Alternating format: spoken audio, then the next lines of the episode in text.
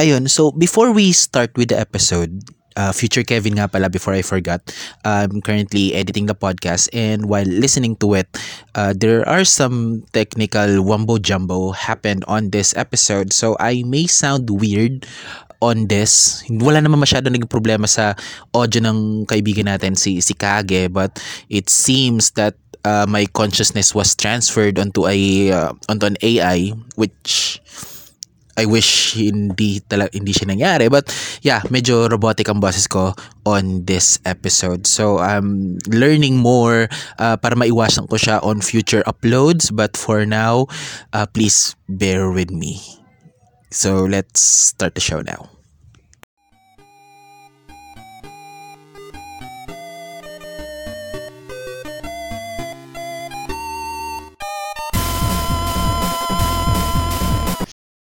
Uh, welcome uh, mga dudes at mga dudettes. Ito na naman si Kevin sa isa na namang episode ng uh, Elitistang Vivo Podcast uh, live uh, dito sa isang corner ng Justice Open Studio. So, ang pwesto ko ngayon, dito ako malapit sa City Jail. So, dahil dito lang yung medyo, medyo tahimik na spot. May mga nagano dito, may mga nagpa-practice ng karate sa tabi ko. So, sana walang lumipad na tsinela sa akin.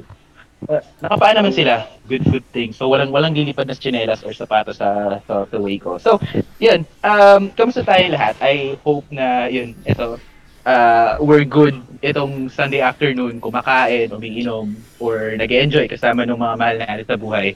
So, on this episode, uh, I invited one of my friends uh, para pag-usapan ng isang topic na nagkaroon na nga talaga ako ng idea noong, or this idea came to me habang nakikinig ako ng isang anime podcast na hindi naman sila nag-uusap about anime that episode. So, pag-uusapan natin yan mamaya. But first, uh, let's introduce uh, my, my guest. So, ano siya, podcaster din siya. Nag-guest na ako sa podcast niya several times.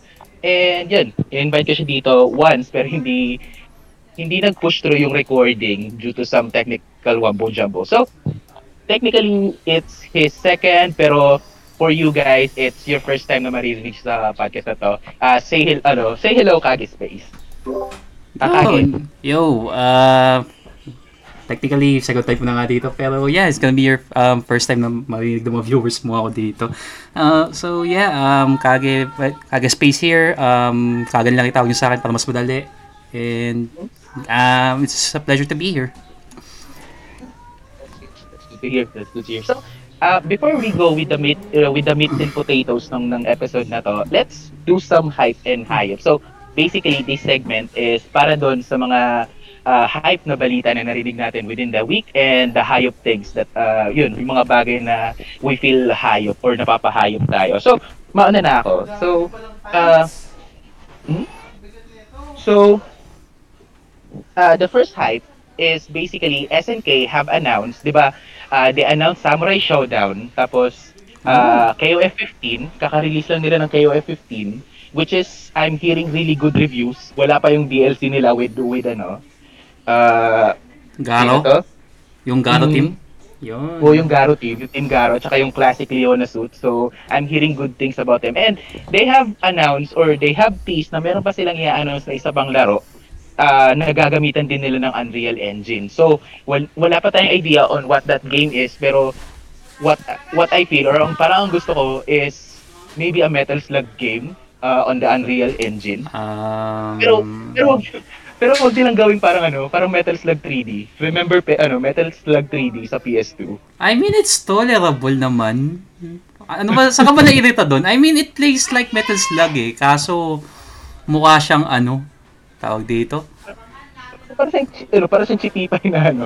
Parang siyang chipipay na game. Eh. Hindi, hindi, parang hindi, Metal Slug uh, in essence, pero hindi siya Metal Slug na feel. Uh, eh, that's on me ha, nung nilaro ko yung Metal Slug 3D.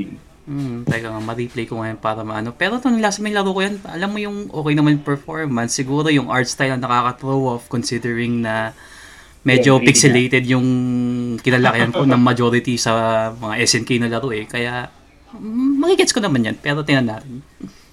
Oo. So, at isa pa, or isa pang parang gusto ko, or dream game na Unreal Engine, what if it's another SNK versus Capcom game?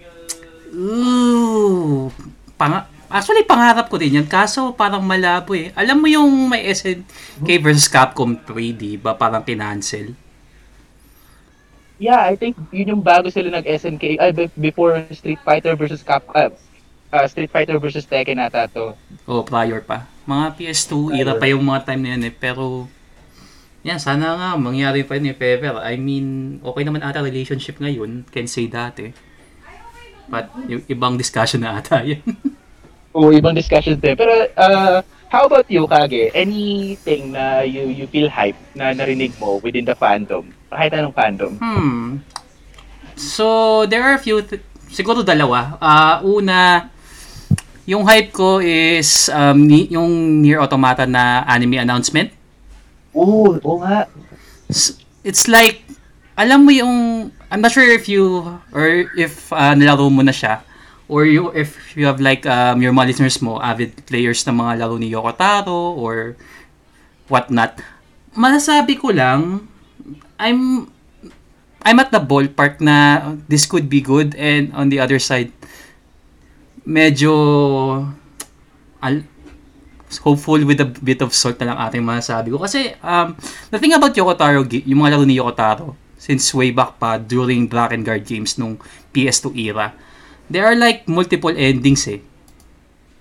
Oh, So, okay, okay. Get, get. Sabihin na natin, sa isang laro, there, um, there's like a possibility of 26 endings.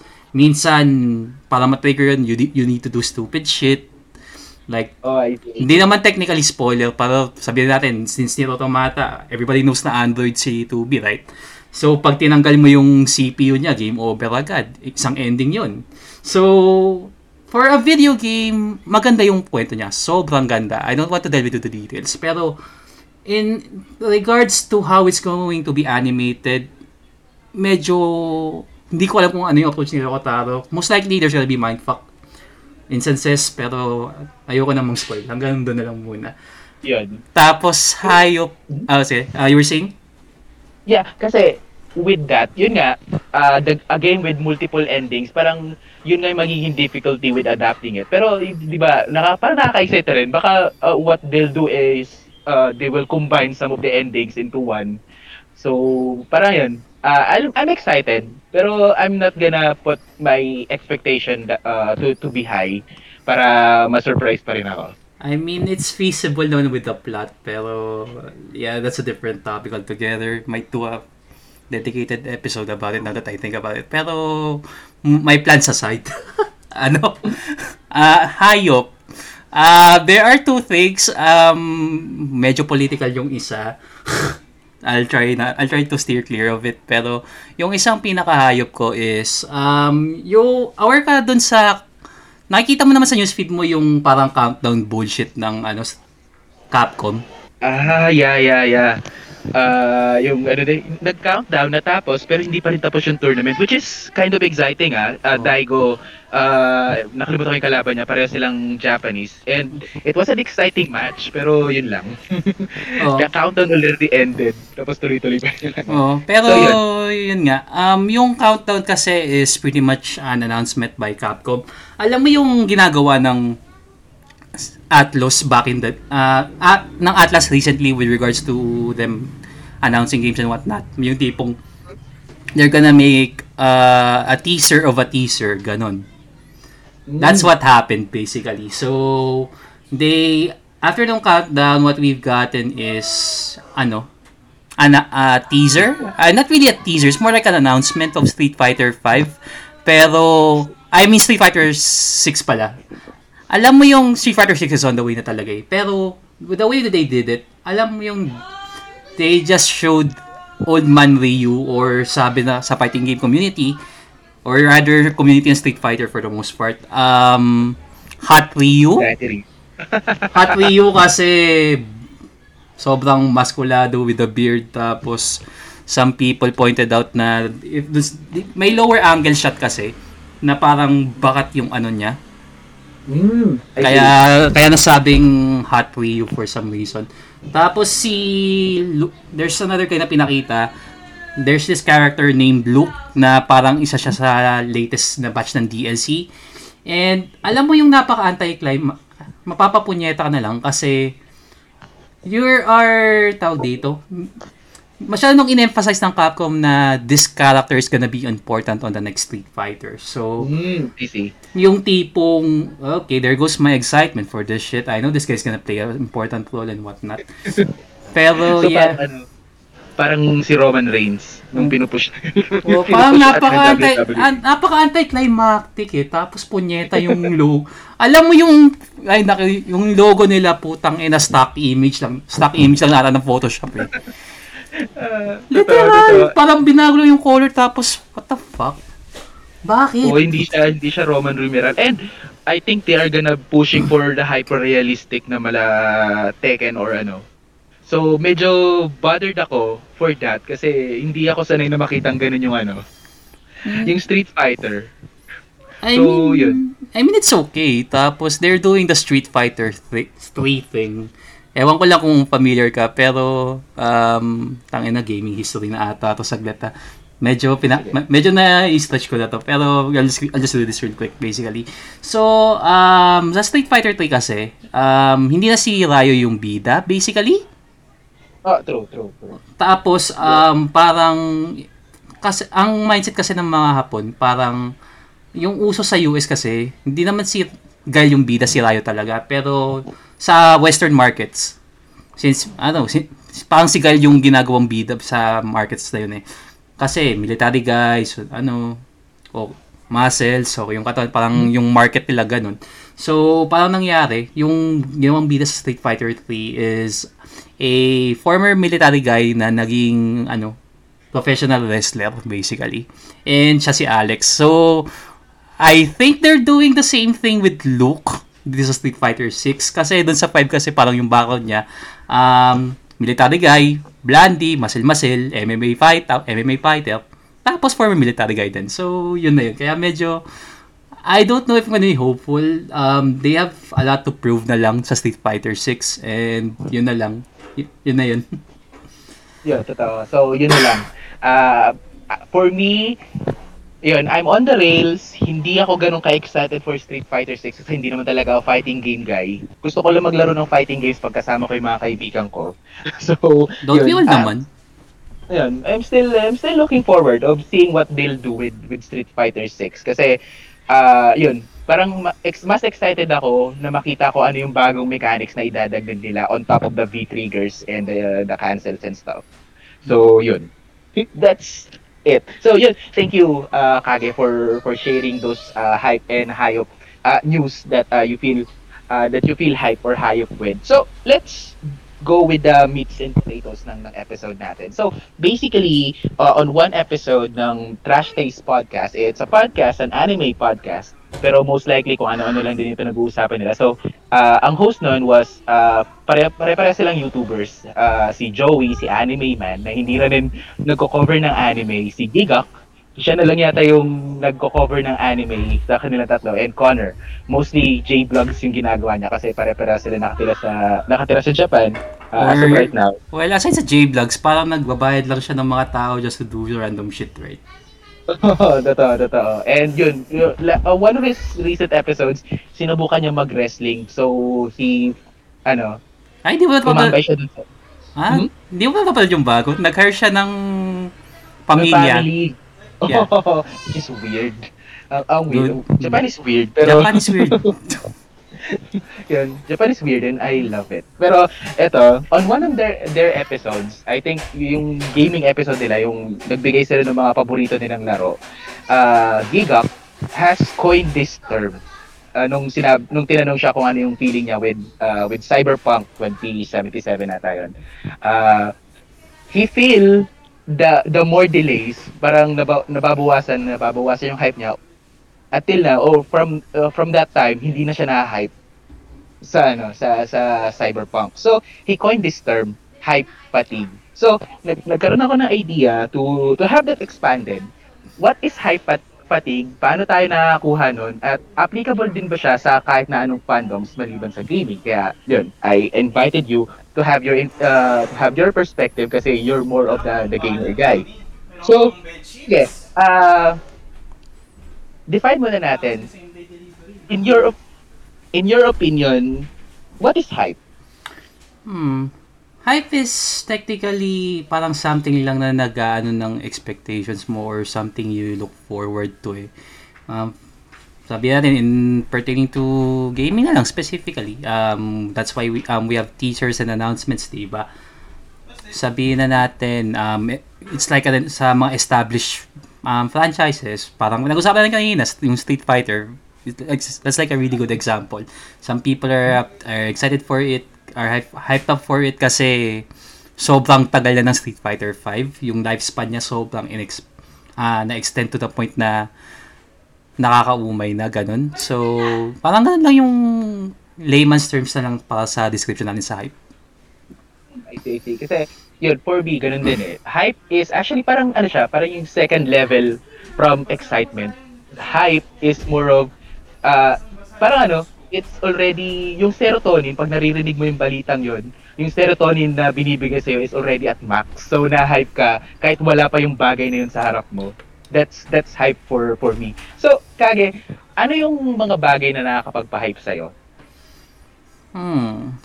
As of late, um, ano nga ba, um, video game announcements from established franchises na nagustuhan ko. Um, King of Fighters is like one of them. Like, really excited ako sa, uh, ano, release ng 15. Um, hindi pa ako bumibili ngayon kasi wala pa, wala pa funds, pero we'll get there eventually. Uh, what else? Um, certain, um, series, ano, uh, ano pa ba yung mga naka Um, toy announce, um, really, product releases ng mga, from Good Smile Company. Um, for the past, what, 4 5 um, 3, um, 4 5 years na ata akong naging uh, fan nung toy maker na. So, whenever they announce na may ilalabas silang ganitong character from this specific line that I'm into, yun, that, that would really get me hy- hyped up. Eh. Kahit sabihin natin na drawing pa lang yung pinapakita, may excite ka na kasi isipin mo, saan ko ilalagay itong punyetang to, ganun. ganun, ganun din ako pag nag-a-announce yung Kotobukiya. So, kaka-announce na lang Kotobukiya, they'll have a Bisojo Transformers line, drawing pa lang yun ha, tsaka wala pang kulay. May meron silang pinakita di ba na wala pang kulay. Teka lang, di ba may preview na ni ano, Optimus? Mm, may preview na ng Optimus, tsaka wala pa yung Megatron, pero parang mas gusto kong kunin yung Megatron. ano ba? Kasi so, mukhang nurse ba na ewan yun? Kulang na lang, bibigyan ka na lang ng whip eh. Al ano, ang lakas nga na magbigay ng beach energy ng Megatron by Sojo. So, I'm looking forward, sana maglabas nila soon ng Shockwave na by Sojo, tsaka Grimlock. Meron na bang, may mga ano na ba yan, previews or ano, concept arts na ba? Wala pa eh. Pero most likely, alam mo naman yung ano, yung Rule, uh, Rule 34 community may nakagawa na nun. Dude, hindi mo na kailangan tumingin sa ano, ganun. Meron nga isang YouTuber. Sorry, hindi ko hindi naman ako di, pinaplug ang puta. Pamilyar ka ba kay Jabby the Home? Oh, oh, oh, I, I hear of him. Napapanood ko siya minsan. Dude, um, like if you, um, medyo nag, medyo nagpo-promote ng ibang YouTuber pero yun nga. Um, guy, guy does mostly a lot of mech reviews basically for robots as of late. Pero yun nga, sometimes he do concept arts minsan and if you like want to see some really weird shit, um, minsan perverted, minsan weird. Um, like for example, yung mga Transformers, minsan ginagawa niya ng mga female versions. Hindi yung robot asin talagang babae talaga Mm. Pero makita mo yung imminent features ng mga Transformers. Basta, yun na yun. Uh, medyo, medyo na off track yun, pero yun nga. Yeah, yeah, it's fine, it's fine. So, ganun. So, for me, yung mga nagpapahype sa akin, yun nga, uh, toy announcements, uh, of course, game announcements, uh, especially sa mga bagay na sinusubaybayan ko, like Resident Evil, or some of the fighting games like Tekken and Street Fighter. And of course, anime especially yung mga manga na sinubaybayan ko na magiging anime, I'm hyped pag na-announce na there will be a, an anime adaptation, especially ito ngayon, next month, Chainsaw Man. Ay, next month. Be, next month yung animation. Next month. Ah. Ay, April, April na. Ay, April. Oh, mm, tsaka yung ano, tsaka yung part 2 ng Chainsaw Man manga. Ay, gago. Speaking of Chainsaw, okay. Um, ayoko na mag, ayoko mag-spoil, pero masasabi ko lang sa inyo, please keep an eye out on Chainsaw Man. Ang, natapos ko na yung first part ng manga. Ang ganda. Yun lang masabi yes. ko. Pero, ang masabi ko lang, um, just set proper expectations here, if you want to buy merchandise, now would be a good time once before the anime starts. Kasi ang tendency niyan, magiginto yan. Parang Jojo nung umpisa. Putang ina, ginto Jojo ngayon. pero aside from, pero aside from that, um, don't watch it with your kids. totoo, totoo. Teka lang, sino pa? Ay, te- teka lang, sino pala yung kinuwang ano, um, studio director? Ay, yung studio na mag-handle. Papa. Ay, mapa? Yes. Okay. Interesting. So, medyo ano nga, eh, kaya medyo na ano si yung anime community, parang kinukuha ng kinukuha ng mapa lahat ng hype na ano, lahat ng hype na anime. So, with uh, yun, with Attack on Titan, Jujutsu Kaisen, eh, malapit na rin yung season 2 ng Jujutsu Kaisen. So, paano yan? Ah, pa- parang parang inaabangan nila kung paano kung magiging mas maganda ba yung adaptation nila or magiging maganda ba yung animation ng ano Chainsaw Man or mas maganda yung Jujutsu Kaisen. So, pero ako as long as they give justice to both stories, masaya na ako. Yes. And also, ano din pala, uh, Spy Family, malapit na rin yung ano, I think April or basta, uh, this next season na rin yata, uh, Spy X Family, ipapalabas na rin siya. Yeah, really good. Te- technically, Slice of Life ba to? Or, hindi ko alam kung Slice of Life or parang comedy na ewan eh. Para siya ano, uh, so yun, slice, of, uh, slice of life comedy espionage. Kasi yun nga, uh, assassin, may spy, may telepath, tapos yung aso na nakakakita ng future, so it's weird. But it's fun. Yeah, it's fun. It's family fun weird na lang yun naman sabi kahit usapan Okay, pa so- tayo yan. No, so kung kung gusto mong ma-desensitize or kung gusto mo ng konting desentis- uh, desensitization from Chainsaw Man, punta kang Spy Family. Yes. So, yun, yun. So, hype fatigue. Basically, uh, pag naririnig mo yung fatigue when it comes to fandom, ano yung pinaka-description mo sa kanya? Or in your own terms, ano yung hype fatigue uh, for you? Oh, wait. Um, if fatigue in general, if, teka lang, kasi you were pertaining to fatigue earlier, um, for specific na lang pa muna sa fatigue na muna. Um, I guess, when you say fatigue kasi technically, pagod ka ni, or parang nauumay ka, in general. And, like, um, parang ako, um, uh, example ko na lang muna anime dito before with regards to game before gaming na muna. Um perfect example nito is like yung inst, uh, influx ng isekai anime for the past decade. Oh, Alam, uh, yeah, for the past few years, ang daming isekai. yeah. Parang since pumutok yung, uh, ano yung pinakaunang lumabas. technically marami ng isekai na genre talaga lumabas Oo, eh. marami na. Pero, Marami na, prior, pero yung nag-boom yung Sword Art Online. Tapos, ay, true. Yung first wave, just like, I'm cool with it. Tapos, we get like shit tons of generic isekai. So, yun na yung pati. Kahit sabihin natin yung animation, maganda yung parang teaser and whatnot. Pero, parang, pagod ka na or desensitized ka na na, oh, there's so much generic shit nowadays. A- another isekai. Another isekai ganito. If hype fatigue naman sa laro, um, a good example is, um, hmm, ano nga ba? Technical, I, never played Call of Duty, pero minsan kasi parang nakaka-excite yung shooter na yun. Tuwa, Mhm, True. ang- nood, hang, nood lang. As a spectator, I'm okay. Minsan kasi maganda talaga yung esports scene nila. Pero pag yung tipong, once you played it, for example, libre sa PS Plus, gano'n, nilaro mo. Ewan ko lang kung ano yung allure doon. Kasi, ha, parang wala nagbago eh. It's like the same old Oh. shit, parang ganun.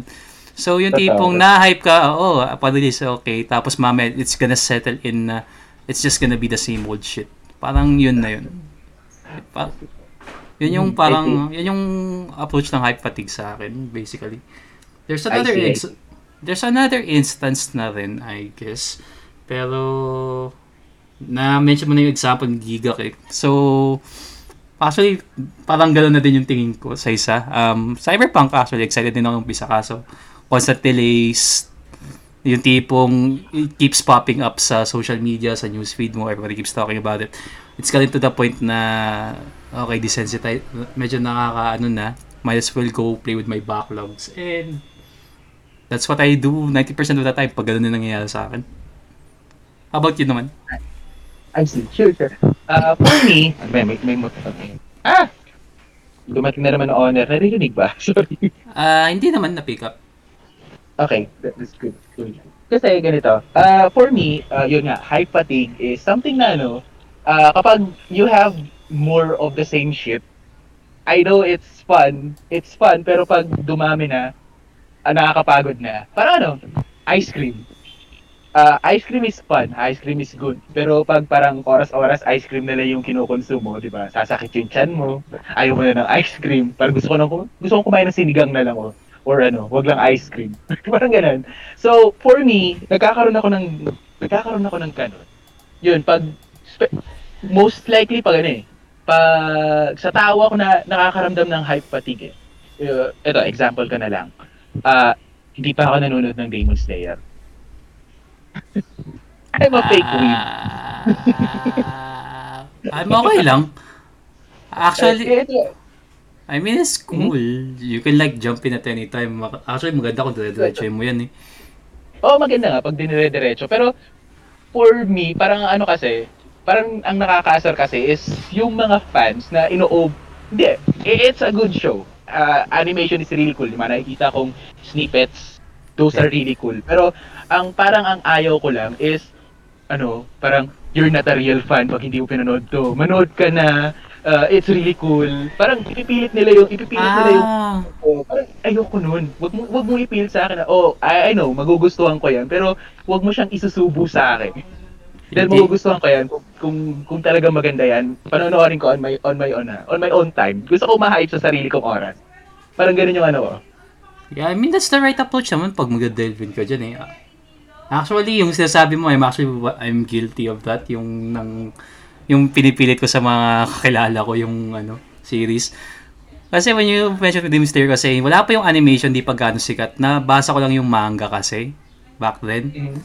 Habang nag-browse lang ako tapos nagandaan ako kahit yung mga fight scenes na pinipaste ng mga tao nowadays medyo lines-lines lang. Alam mo yung napaka-generic na shonen siya pero it hits everything right. So, ayun, that's what I did to my friends. Nairita, tapos nung nilabas yung anime, na, napanood, yun, pagsisiyan nila na nagustuhan sila sa akin na tangina mo maganda pala to. Ganun. Oh, Pero yun eh. Mm. Yun, at ako din, ito, medyo mag-tangent tayo ng konti kasi nararamdaman ko rin yung hype fatigue sa comic books. Uh, mm. magbibigay ako ng story. Uh, back in 2016, uh, DC uh, publish or nag-initiative sila, Revert Initiative. Parang ibabalik nila kung ano yung gusto ng mga fans. Binalik sila si Wally West as The Flash, uh, binalik nila yung dating Superman na naka-trunks, tsaka naka ano. So, parang, uh, ito yung sinabi ni DC na, ay, uh, naririnig namin kayo, so ibabalik namin kung ano yung gusto nyo. Tapos, nag-tease sila na si Dr. Manhattan ng Watchmen is actually the one that is messing up with the timeline kaya nagkaroon ng New 52. So, another hype moment. So, na-hype na, na ulit yung mga fans. Tapos, magkakaroon ng maxi series, 12 issue maxi series na ang original plan is every two months ilalabas siya. It's with Jeff Johns and ano, Gary Frank and it's really good yung art.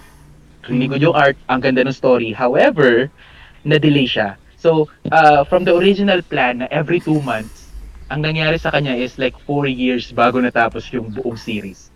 Ang dami na nangyari onto the main universe kasi may mga, bas, mga bagong writer na pumasok, may mga nangyari ng fiasco with, uh, with other series. Kaya namatay yung hype or parang napagod na yung mga tao to to have hype with uh, with Doomsday Clock yung ano yung name nung ano nung nung series hanggang sa uh, ilabas yung bagong issue, iba na yung focus ng DC. Ayaw na nilang ituloy kung ano tinanim ni Jeff Johns na magiging na bagong na bagong st- uh, status quo ng mga ng mga superhero. So parang ganun. It's another way na nagkakaroon tayo ng hype fatigue with a different fandom. So that that's that's it for for me. So ikaw, um ano pang ibang bagay or example mo pa ng ibang fandom na nakakaramdam ka ng hype fatigue? Na- nagkakaroon ka ba ng fatigue or uh, hype fatigue with movies? Kasi ako nararamdaman ko yan minsan, especially sa MCU. Actually, hmm. Ah, uh, not really as of late eh. Kasi um, I don't want to sound too privileged. Uh, I have a lot of things to keep me preoccupied. Tapos, yung tipong parang may parang may backlogs ako na kailangan ko na binabalikan ko every once in a while kasi ang dami kong pinaglalaroan basically. so that parang once I'm done with something, I tend to check my backlogs kung ano yung pwede kong balikan, be it if I'm watching an old se- uh, if I'm watching a series that I haven't watched or na-recommend sa akin or yung tipong mga laro ko sa PS4 na hindi ko pa nagagalaw for a bit. Ayun, yun yung ginagawa ko. So, hindi ko masyadong na ano yan unless na lang if it was like something that was really hyped a while back tapos doon ko lang nasabihan sa sarili ko na yeah, that, that's the time na parang papanoorin ko. Parang that, same thing, parang with community, ganun. Ilang beses ko na nakikita lagi sa newsfeed ko, community is good, ganito. Pero, nung last month ko lang siya naumpisan and I guess it's okay. It's okay. Yun na lang masasabi ko. I see. So parang, ano, tipo bang hindi mo na nakikita kung para saan yung hype or naiintindihan mo naman yung hype pero parang hindi mo siya feel. Parang hindi ko na naman siya feel for the most part. Unless na lang kung napa, yung tipong pagigising ko lang tumino sa YouTube. So, yung mga trending, minsan doon ko na nakikita yung mga upcoming titles or pag tumitingin ako sa favorite kong gaming website na, gaming news website rather. Mm. Ganun lang. Okay, true. Totoo, totoo. So, ayun. Ah, so ganito, pag nakakaramdam ka ng ano, ng fatigue with the, with the hype or with any fandom, how do you cope with it? Ano yung ginagawa mo? So, parang yun na nga yung sinabi mo, uh, you do with the back, uh, you uh, you check your backlogs or you'll check other things. Ano pa yung iba mong ginagawa pag nakakaramdam pa ng fatigue or yun, napapagod ka sa isang fandom? Hmm. Ah, minsan parang it's okay to pag ganyan, that's the case, it's okay to go dark. When I say go dark, parang um uh, avoid social media for the time being. Like um sometimes reading a good book or kung in a way binge ano kung meron kang external hard drive tapos you manage to get uh, legally uh, watch uh, your um, collections, yun na lang. In a way. That's what I I, do. Para tipong go dark naman for the time being, just binge watch something. It's like a good me time. Iwas na lang kung ano yung mga negativity na nakikita mo or it would uh, keep your mind aside na muna over kung ano man yung nagpapagod sa'yo. Tapos, give it a few days and eh, kung ano man yung parang dis, yung lack of interest mo babalik na din kasi parang na-expose ka na sa isang ba, sa ibang bagay eh. So parang, parang that's how I deal with it. Not sure if it's the same with everyone pero ikaw paano mo iano yung ganyan mo? Kasi for me, when I'm, yun, nagkakaroon ng fatigue from from fandom, nagkakaroon ng high fatigue, what I do, ayun, yun nga, you, you go dark, for me, I, I take a break. Parang lalayo muna ako sa fandom na yun. Eh, um, especially ito, Star Wars. Uh, Star Wars, nung nagsimula yung sequel series or yung sequel trilogy, Ew. ang dami ng ano, ang dami ng toxicity. Ah, nagigets ko yung kung bakit sila nagiging toxic. Nakikita ko din yung mga criticism sila. Pero yung hahaluan na nila ng politics, may mag-name calling na sila into the actors na nag-perform lang naman talaga sila doon. Sila yung gumawa. So, yun yung atakihin nila. Or, yun nga, yun, naging masyadong political and toxic yung, yung Star Wars. So, I took a break from that. Parang hanggang ngayon, hindi wala pa akong ginagalaw na kahit na anong Star Wars. Kahit ang dami ko nang naririnig na, ah, na maganda from The Mandalorian o Boba Fett. Parang, eh, ayoko muna kasi baka, ano, ma- ma-expose na naman ako sa toxicity ng fandom. So, that's one for me. Nag, I really took a break pag I really feel na toxic or nakakapagod na yung sundan ng isang fandom. Ano, wrestling, na, nakakapagod din minsan manood ng wrestling or nakakapagod na sundan yung mga games. So, kaya nangyayari sa akin, parang wala akong consistency with uh, with a specific fandom. Parang uh, for this month, Gundam muna yung trip ko. Next month, Super Robots naman. Next month, I'll binge Tokusatsu. So parang ganun yung naging ano ko. Parang every month, I take a break from a certain fandom. Para pag bumalik ako sa fandom na yon or bumalik ako ulit, parang fresh na ulit yung mata ko, may excite na ulit ako or ma-hype na ulit ako. So that's that's So, That's actually a good way to approach it eh. Kasi kahit paano, nare-refresh ka eh. Hmm, totoo, totoo. So, any final thoughts with with these uh, as we wind down uh, from this crazy talk about fandom breaks or fandom toxicity and hype fatigue, ano yung final thoughts mo, Anthony? Um, it's normal naman to experience that. Like, but uh, we've been talking for the past, what, 40 minutes ata.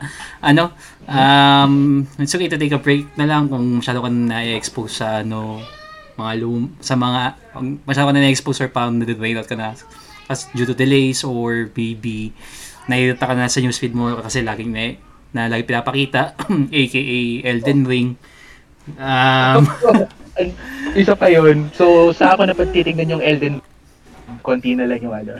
Papakita sa newsfeed Pag ko. kung ano yung nakikita yung Elden sa newsfeed ko, isa na yan. Um, sometimes, going back to comfort is always a good thing. Like, um, sabihin natin kahit ako, um, every once in a while, kung kakatapos ko sila nilaro, yung gusto kong mag-jump in sa ibang bagay, pero um, gusto ko muna makalens yung palette ko, so to speak. What I tend to do naman pag sa ganyan, minsan I play some of the retro stuff that I love. Parang bread and butter na, pero kahit ilang beses mo tapusin, okay pa din. Like, um, Final Fantasy 6, Suiko din, 1 and 2. Like, hindi siya ganong katagal na time sync. Like, 20 hours are good. So, Totoo. tamang cle- palette cleanse lang. Tapos, yun, jump in ka na sa ibang bagay. Eh, or maybe just watch Tokusatsu pag ano, matripad mo. Kasi So, nap- napaka-brainless din kasi mag kasi ng Power Ranger minsan eh. Mm, tata, tata. You don't have to turn So- your brain on medyo what minsan tatawa. Just go along with the plot. That's pretty much it. Yun na yun. Oo, totoo, totoo. Uh, just, just accept or accept mo lang yung absurdity kasi lalabas yung fun pag tinanggap mong absurd yung, yung, yung, yung Sentai or the Kamen Rider. So, Yep. that's on me. For me, yes. Uh, para sa akin, uh, yun, we are all human. Napapagod tayo uh, pag naabot na when we get into a certain point. So, uh, katanggap-tanggap na mapagod ka at katanggap-tanggap na lumayo ka sa bagay na nagbibigay ng pating sa'yo. So, take a break, be hype on your own, ano. Ma- ma-hype ka na lang sa sarili mong oras. I know na parang nakakatakot na napag-iiwanan ka. Kasi minsan, aramdaman mo din yun eh, na ay, lahat sila nanonood ng ano, ng Demon Slayer, hype na hype sila. Pero for me kasi, or ano, eh, pero kasi for me, ay, hindi, may, may pinanonood pa ako eh. Hindi ko pa nga tapos yung Zenkaiger. Sana may sub na nung la- last episode mamaya para makapanood na ako. Teka. Tapos, next week. Hmm? Teka lang, yung Zenkaiger yan yung parang recent na anniversary na Sentai, right? Ay, isa pa pala, may kakabalita lang. So, alam mo yung isang karak si Maji, si si Majine, yung yung pink na ano, na robot. Magkakaroon siya ng gravure. So, Teka, uh, sabi lang sa Discord yung pangalan. And anyways, um, unrelated yun. Go on. so, yun lang. So, if you want to take a break from something, tumingin na lang ng gravure ng Sentai. So, parang ganun. o yung, ano, like, yung AV na Sentai. Mm. Totoo, totoo. So, parang ganun, be hype on your own eh. Huwag kang matakot mo pag hindi huwag kang matakot na mapag-iwanan from kung ano man yung hype uh, on this moment kasi mararamdaman mo din yan kung talagang uh, deserve ng isang palabas uh, or isang movie yung hype kahit anong oras or kahit kailan mo siya panoorin mararamdaman na yun. Da- yun na lang yun sa akin. So, ayun. Thank you, uh, Kage, for for joining me on this afternoon of Crazy Talk uh, about fandoms. So, saan kanila pwedeng sundan uh, sa, ano, sa, sa mundo ng social media? Um, before ako mag-plug, um, let's just um, pause for a bit kasi there's an ongoing war right now sa Ukraine and Russia. So, yeah, um, thoughts and prayers na lang siguro dun sa people who are suffering right now sa war. Um, Yeah. And yung recent na podcast ko kasi, um, I dabbled into it primarily, not necessarily yung mismong gera mismo or what they're fighting about. Pero um, yung discussion ko is um, talk is about a anti-war game called This War of Mine. And basically, you play as civilians sa na-stuck sa loob ng gera and you just try to survive. You get to do some ikaw na bahala if you want to do some um, questionable things or be a good guy basically. There's so many ways you want to approach it. And yung studio, um, 11-bit studio, um, if you buy the game um, for this week. All of the proceeds will go to Red Cross, uh, yung Red Cross sa Ukraine. And yung price niya is like what 120 pesos sa Steam. Um not sure kung magkano sa PSN, Xbox or sa Switch. Basta mura lang siya usually. It always goes on sale and mura lang. So if you guys want to help out in any way, shape, way, shape or form, um yun nga, bilhin nyo na yung laro and nakatulong pa kayo and you get to play an amazing game. And just and just and just heads up pala, hindi pala ako sponsored noon. Um, parang in a way ito na yung pagtulong natin kahit di man tayo ganun kayaman. And yeah. As for my socials naman, uh, na-mention ko, um, I, I'm also a podcaster as well. You can go to my podcast. Um, my podcast is called Kage Space. I am, um, you can go to Spotify or any podcasting platform you're into. Thank you, Anchor, kasi ikaw na nag-generate ng mga iba kahit di ko ginawa. also, um, social media wise, um, I'm active on Instagram. It's uh, at Kage Space, lowercase. And I'm also on Facebook where I sometimes stream games or pag yung masyadong malaki yung image at ayaw ipakita ng IG, that's uh, facebook.com slash kagespace. I see, I see. So, uh, Kage, bigyan mo, bigyan mo rin ako ng link nung, nung laro so I could uh, share it with, uh, with, with on the description of the episode. But ang, hindi, konting thoughts lang about the, the war. Kasi parang sa, sa dami ng fiction na nilabas natin on war, there's Gundam. Halos lahat ng story ng Gundam is about war. Uh, Gintama sa wonderful episode about uh, about war. Uh, we have Samurai X. Parang ano, parang nagpupush pa rin tayo into doing violence into other people. Kahit na napakarami ng uh, fiction and non-fiction na nagtuturo sa atin na hindi siya ganong hindi siya ganong kaganda. Uh, it, yung kahit na anong benefits pa yung sabihin mo, it uh, yung negatives na na idudulot niya outweighs all the positives that you could think of. So, parang yun lang yung naging ano ko. Medyo nakaka-bum, pero yeah. Uh, paano na lang ng link for for the game para uh, maikalat natin yung ano, yung pabuti niya natin. Yeah, sure. Bago katulog tayo. Thank you, thank you. So, for for me, uh, before we we end, uh, you could always follow the podcast at uh, facebook.com sta- uh, slash elitistang weedpod. Uh, my Twitter and Instagram din ako. My person uh, my personal Twitter and Instagram are both at elitistang kebs. Uh, kaka-uploadan din pala kanina. We uh, I we do unboxing uh, of toys. So kakabili ko lang ng isang uh, full cloth na crossbones uh, X, uh, crossbones X1. So I have unboxed that. Available na siya sa Screwless Vlog. So that's youtube.com slash Official.